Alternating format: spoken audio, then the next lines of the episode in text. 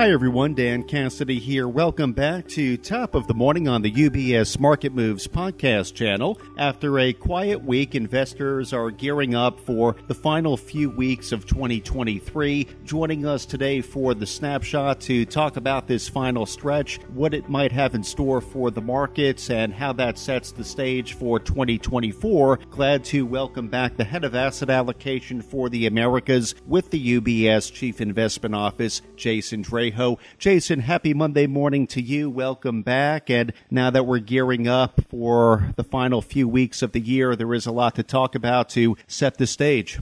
Good morning, Dan. Yes, happy Monday, and hope you had a nice break as we prepare for this final little stretch uh, before the end of the year.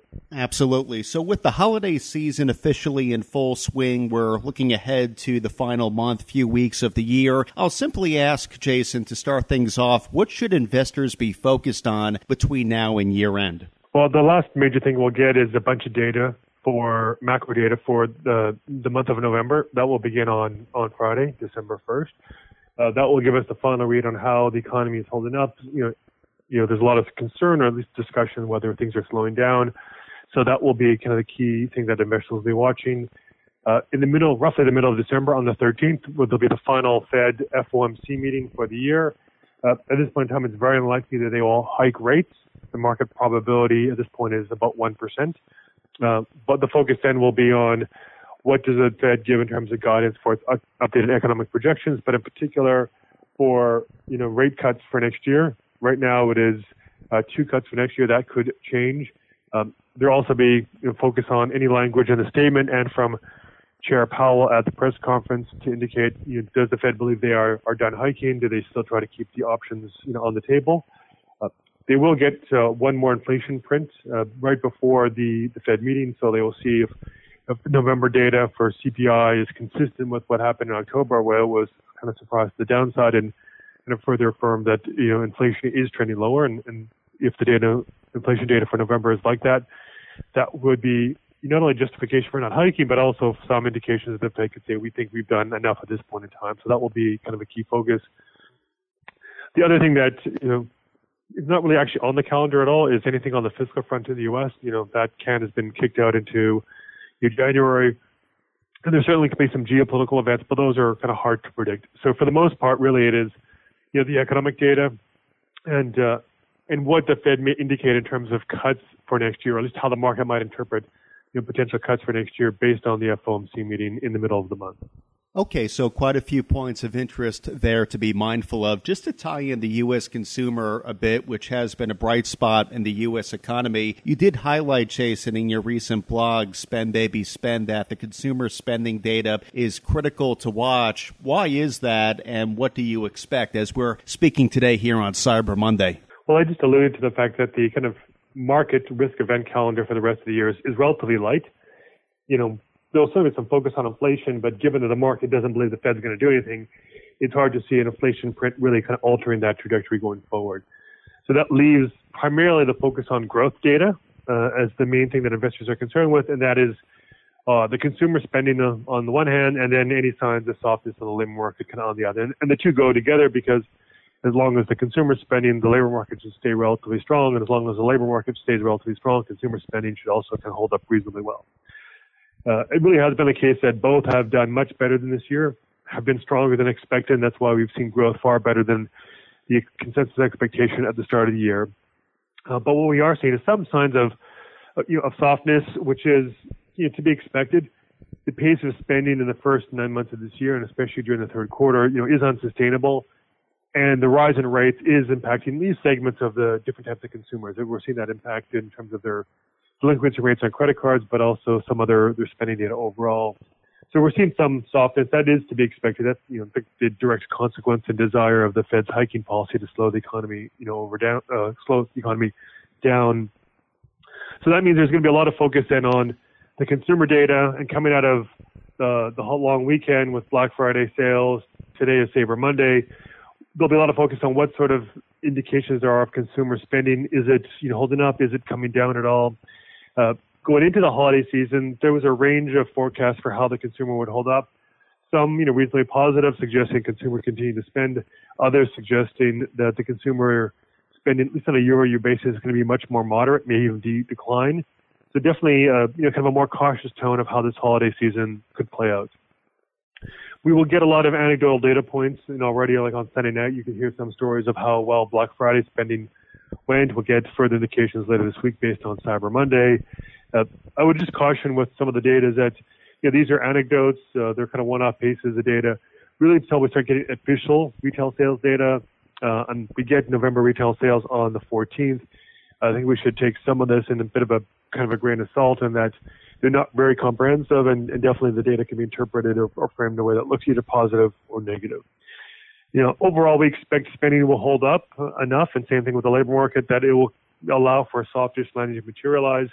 But that isn't inconsistent with expecting, you know, some kind of slowdown in both the spending as well as you know, a soft labor market, at least for the next few months. And that's kind of what we're watching for, not only in the next few weeks, but certainly into the first quarter of next year. So, Jason, it's interesting within the blog, you go on to mention that investors will be cautious with interpreting the consumer data. How so? Well, given that there's not necessarily that many things to focus on between now and year end, there is a tendency when the uh, area of interest narrows down to a single data point or, or a few data points now, the markets and the media started to focus on this extensively. Uh, it tends to take on, you know, greater significance. So all any sort of consumer-related data could then become market-moving events, you know, whether it's right or wrong, and it could be positive or negative. But I'd be cautious in terms of the how much weight you want to put on any single sort of data point, particularly some of the retail sales data that we're going to get, and any sort of anecdotes that come out of this past weekend's sales activity. And there's two main reasons why that's the case you know, one is that retail sales are primarily focused on goods, uh, uh, and they miss the biggest part of spending, which is services. You know, roughly two thirds of spending is on services, only about a third on goods. So if you focus heavily on retail sales, you can miss a really big part of, of spending elsewhere in the economy. Um, and it has been the case that certainly you know, this year in the, in the, third quarter, spending on services has, has been quite strong. So people may not be buying as much stuff as they have in the past, whether it's big screen TVs, you know, home appliances, things of that sort, but they are spending a lot on experiences. Uh, we saw that during the summer with you know, the summer of Barbenheimer, people going to Taylor Swift concerts, Beyonce concerts, things of that sort. They were spending a lot on kind of experiences. If we look at some of the data, it's still indicating that maybe the summer activity didn't sort of state consumers, but it actually wants gets them to want more experiences. And a simple way to look at that is travel. Uh, if we take the month of November, we can see uh, for the TSA data how many people are going through airport security on a daily basis. We can compare that with last year, but also 2019, kind of the final year before the pandemic, to see how much is did you travel this year versus those other two years. And we can do it and see the data on a kind of like day by like day, meaning the Monday, Tuesday, Wednesday of Thanksgiving week. And if we take for November, so November 1st to the 23rd, the average increase in daily TSA uh, put through is about 10% versus last year. It's almost nearly 10% more travel this November versus last November, and it's up about 5% versus 2019. Similarly, if you look at surveys of consumer intentions to travel, you know, abroad, the Conference Board asks this question periodically. Uh, it's at a record high. Nearly 25% of Americans said they intend to travel internationally in the next six months. So the retail sales data may become a little bit underwhelming, but doesn't mean that consumers aren't spending. So it's just important to kind of keep that in mind. That's one of the considerations. The second is to take a lesson from what we've learned over this past year is that when you look at survey data, sentiment data, of asking people how they feel, what they intend to do, uh, oftentimes that looks, you know, very pessimistic. Then when you actually see what people do and how much they actually spend, it's actually much better. So there's been a gap between kind of hard data of what people are actually doing versus what they say they will do. So any of these survey data of how consumers will spend on the holidays, until, you know, I'd say to just be cautious of that. Let's see how the data actually comes in, how much they actually spend, which really means we won't get a clear reading on the holiday season and fourth quarter spending, and really therefore how the consumer is holding up into the first quarter. That means like later into January, but also into February. So just I think, you know, the markets may react a lot to some of this data in the next couple of weeks, positively or negatively. But given the full read of how the consumer is actually spending, including on services, uh, and then the actual hard data, we won't really know that until the first quarter. So while the markets can move based on some anecdotes. Just keep that in mind. We won't get a full read on how the consumer is holding up until early next year. Until that point, Jason, near term, just running with the markets, what does this focus on the consumer near term mean for the markets, and what should investors do about it? Well, in the absence of a lot of news, the, the markets can grind higher, especially given its positive momentum. And as markets grind higher, you can see some investors, both retail and institutional, wanting to chase performance into year end to kind of window dress their portfolios to make sure that they you know, capture any upside that, that exists in a year where even the markets are up, a lot of investors have been underweight risk assets overall. So the direction of travel and the bias might be towards markets moving higher, barring some sort of you know, unexpected event or the consumer data, the labor market data being really disappointing, in which case that could spook the markets. That's a possibility. But going back to my prior point, there's also a reason why investors might look through some of the spending data, say, let's let's get a full read in Q1 before we jump to conclusions that the consumer has fully kind of rolled over. Uh, now, so that means it'll take a few months to be kind of validated for, for that thesis that the consumer is going to hold up. That's kind of our view. But it's also important to realize that the market's are already pricing a lot of good news. They're basically pricing for the soft landing.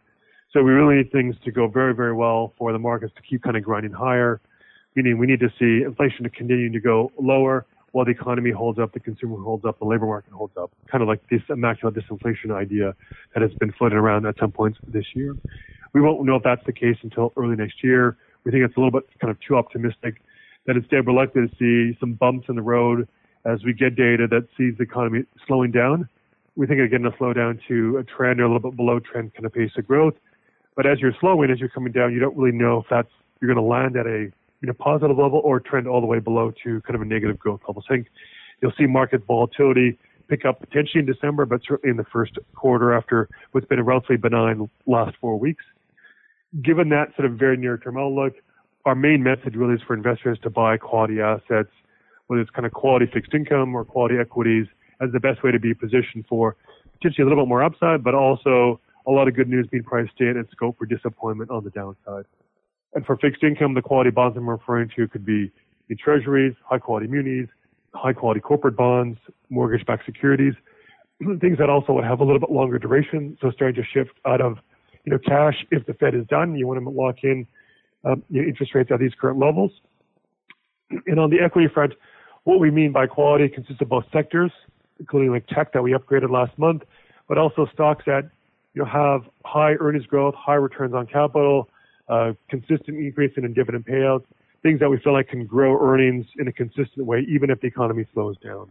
So that's the best way to kind of be positioned for both some upside, but also your downside and not getting overly defensive in your portfolio at this point in time. Jason, thank you for dropping by this morning to set the stage as far as what investors might expect and what investors should be monitoring over the next few weeks. So we do look forward to continuing our conversation over the next few weeks as we head into 2024. So Jason, thank you for dropping by this morning to kick off this week. Do look forward to picking back up with the conversation with you in the week ahead. You're welcome. Have a great week. Thank you, Jason. Again, today we have been speaking with Jason Draho, the head of asset allocation for the Americas with the UBS Chief Investment Office. I will point our listeners, our clients to Jason's blog, which we have been making reference to during our conversation this morning. Uh, that title, Spend Baby Spend, which is now available up on ubs.com slash CIO for clients of UBS. Simply reach out to your UBS financial advisor if you would like to receive receive a copy of Jason's blog directly. From UBS Studios, I'm Dan Cassidy. Thank you for joining us. UBS Chief Investment Office's investment views are prepared and published by the global wealth management business of UBS AG or its affiliate, UBS. This material has no regard to the specific investment objectives, financial situation, or particular needs of any specific recipient and is published for informational purposes only. As a firm providing wealth management services to clients globally, UBS AG and its subsidiaries offer both investment advisory services and brokerage services. Investment advisory services and brokerage services are separate and distinct, differ in material ways, and are governed by different laws and separate arrangements. In the USA, UBS Financial Services Inc. is a subsidiary of UBS AG and a member of FINRA SIPC. For information, please visit our website at ubs.com forward slash working with us. For a full legal disclaimer applicable to the independent investment views produced by UBS, please visit our website at ubs.com forward slash CIO disclaimer.